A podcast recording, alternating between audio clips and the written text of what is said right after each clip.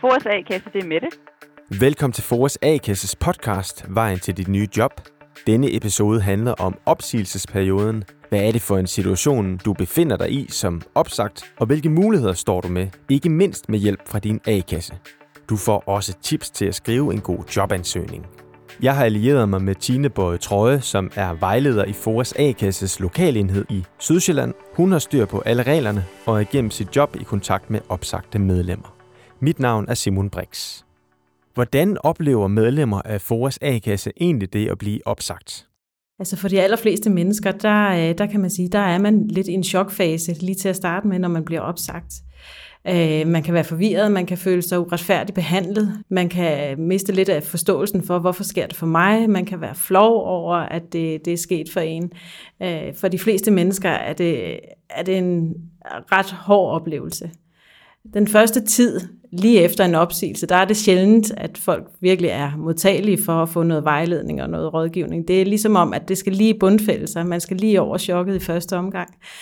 Øh, og, og have overskud til at orientere sig mod, at nu skal der ske noget andet. Ja, det giver jo ret god mening. Selvfølgelig kan det være hårdt at blive opsagt.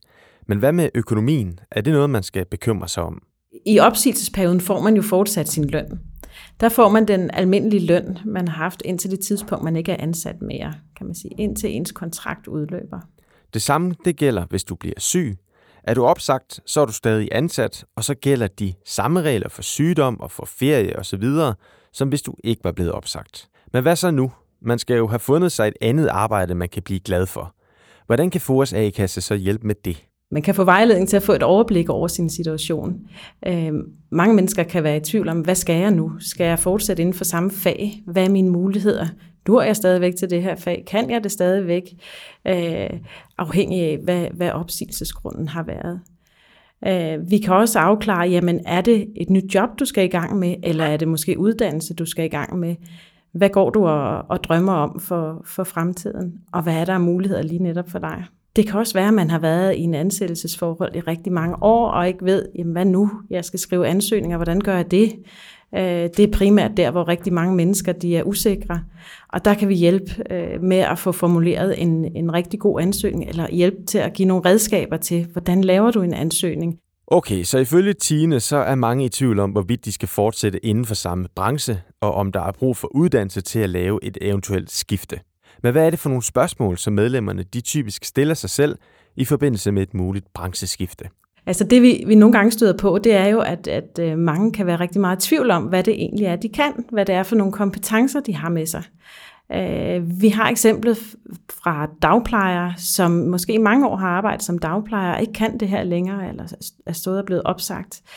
Uh, så kommer de til os og siger, jamen det jeg kan, det er at passe børn, jeg kan ikke andet.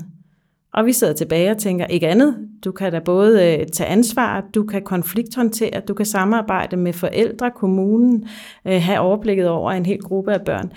Så mange, hvis man har været inden for sit fag i rigtig mange år, så kan det være svært at se ens egne kompetencer, fordi det ligger sådan på ryggraden, og man tror, alle kan det. Sådan hænger det bare ikke sammen. Så derfor så er det vigtigt, at, at vi kan hjælpe med at få pindet ud, jamen hvad er det egentlig for nogle kompetencer, du har, som du kan gøre brug af i dit videre arbejdsliv. Det, der er vigtigt, hvis man tænker brancheskift, det er at gå ind og kigge på, hvad er jobmulighederne efterfølgende. Øh, der kan man gøre brug af det, der hedder arbejdsmarkedsbalancen, til at gå ind og kigge på, jamen, hvad er jobmulighederne inden for det her fag i mit område. Noget af det, som man kan få hjælp til i en opsigelsesperiode, det er at få lavet en såkaldt real kompetencevurdering. En slags vurdering af og overblik over, hvilke typer af jobs man er parat til at udføre. For eksempel, nu nævnte vi øh, dagplejeren, som øh, havde mange års erfaring, øh, og som har overvejet at uddanne sig til pædagogisk assistent. Hvis den her dagplejer, hun for eksempel er over 25 år, så skal hun have lavet det, der hedder en reel kompetencevurdering, som er en vurdering af alle de kompetencer, hun har, øh, som hun ikke selv kan sætte ord på, men som hun har opbygget i kraft af, af sit arbejde. Det kan også være, at hun har taget nogle kurser. Man lægger det hele sammen. Det er uddannelsesstederne, der foretager denne her reelle kompetencevurdering og siger, okay, ud fra det, du har, der kan du få så og så meget merit på uddannelsen. Det har man faktisk muligheden for at få gjort i en opsigelsesperiode. Der er mulighed for at få økonomisk støtte til at få lavet sådan en reel kompetencevurdering, og også til at få kurser eller andre former for uddannelse. Sådan en reel kompetencevurdering, den kan også munde ud i, at man måske mangler øh, noget, nogle generelle adgangskrav. Det kan være, mange af uddannelsen, der skal du have to i matematik og to i dansk, for at opfylde de her adgangskrav, der er til mange af uddannelserne. Hvis man ikke kan det, hvis ikke man kan opfylde de her krav, så er der mulighed for det, der hedder forberedende voksenundervisning. Og det kan man også tage i opsigelsesperioden. Vi har indgået et samarbejde med OF, hvor at de udbyder det her forberedende voksenundervisning i opsigelsesperioden. Der er faktisk mulighed for, at man både kan få undervisningen i dansk, matematik, du kan få i øh, IT, digital FVU hedder det, og engelsk. Det er de ting, man kan, kan få i opsigelsesperioden. For hjælp at få et Jobmatch til at finde dit næste job. Hvis du tilmelder dig Foras jobformidling Fora Jobmatch, så kan vi kontakte dig, hvis en arbejdsgiver ønsker en medarbejder med lige nuagtigt dine kvalifikationer. Tilmeld dig på fora.dk-jobmatch eller når du udfylder dit første dagpengekort. Som Tine nævnte i indledningen, så kan Foras A-kasse også hjælpe med at forfatte en god jobansøgning. Men hvordan bygger man sådan en op? Altså de gode råd, man kan sige i forhold til en ansøgning, det er, at vi bygger den ligesom op på en bestemt måde, og det, man kan sige, man starter med en motivation for, hvorfor søger man lige præcis det her job, som man nu har udset sig. Øh, og det kan være, at man sidder og kigger i jobopslaget og finder noget, der, hvor man siger, ej, det tiltaler mig rigtig meget ved det her sted. Men det er vigtigt, at stedet får en opfattelse af, at det lige præcis er der, man gerne vil være. Står der ikke noget i stillingsopslaget, det er ikke alle stillingsopslag, der er lige opfindsomme. Det kan være en gammel en, de har hævet op i skuffen. Øh, så gå ind på hjemmesiden, fordi der kan være nogle gode ord at hente. Der er altid, alle har en hjemmeside stort set, øh, og der kan være beskrevet noget om værdier, hvad er det for nogle mål, de har med deres arbejde, øh, deres menneskesyn. Nogle af de ord, det giver så også udslag i, at arbejdsgiver kan se, at du rent faktisk har også været inde på deres hjemmeside og hævet nogle ord derfra. Og det kan man godt lige nævne i ansøgningen, at man kan se fra hjemmesiden, at de arbejder på den, den måde, så de kan se, okay, hun eller han mener det virkelig alvorligt, de vil gerne være her øh, og undersøge tingene. Ikke? Det er den første del af det, hvor man kan sige, hvorfor vil man være her? Øh, eller lige nøjagtigt på det arbejdssted. Så gælder det om at få præsenteret sine faglige kompetencer, fordi det man det, der er vigtigt at vide, det er, at du skal fortælle arbejdsgiver, hvad du kan bidrage med til dem.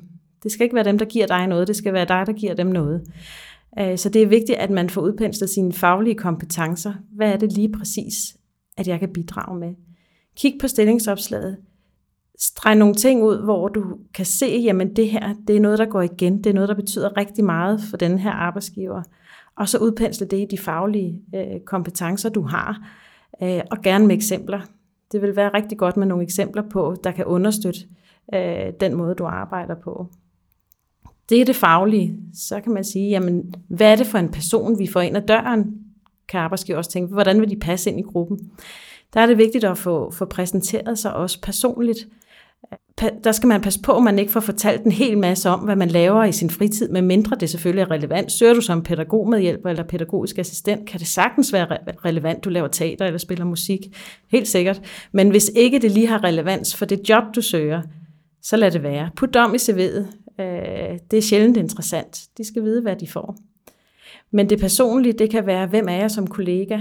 Hvad er det for en arbejdsmoral, jeg har? Øh, hvad, hvad for en type er jeg? Er jeg den, der tager initiativ, eller er jeg den, der er mere struktureret?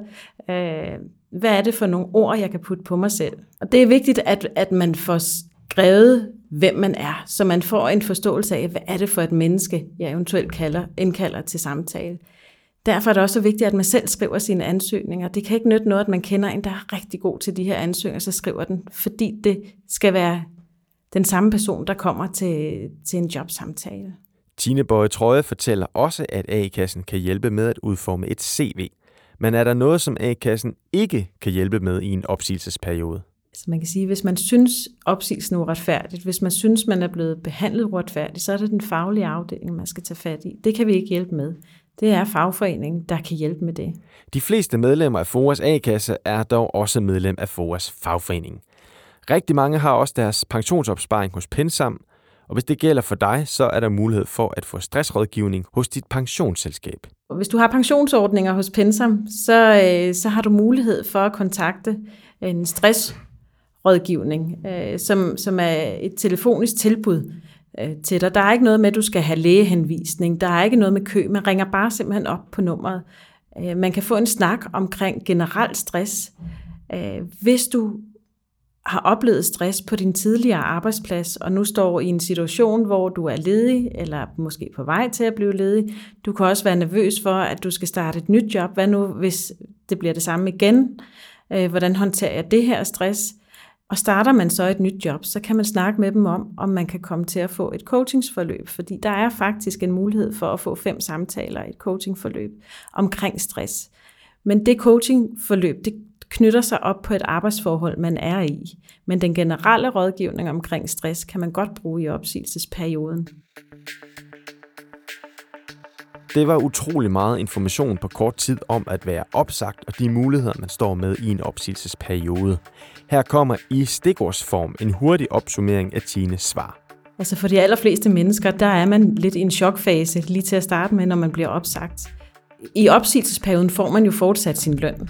Man kan få vejledning til at få et overblik over sin situation. Øh, vi kan også afklare, jamen er det et nyt job, du skal i gang med, eller er det måske uddannelse, du skal i gang med? Hvis man har været inden for sit fag i rigtig mange år, så kan det være svært at se ens egne kompetencer, fordi det ligger sådan på ryggraden, og man tror, alle kan det. Det, der er vigtigt, hvis man tænker brancheskift, det er at gå ind og kigge på, hvad er jobmulighederne efterfølgende.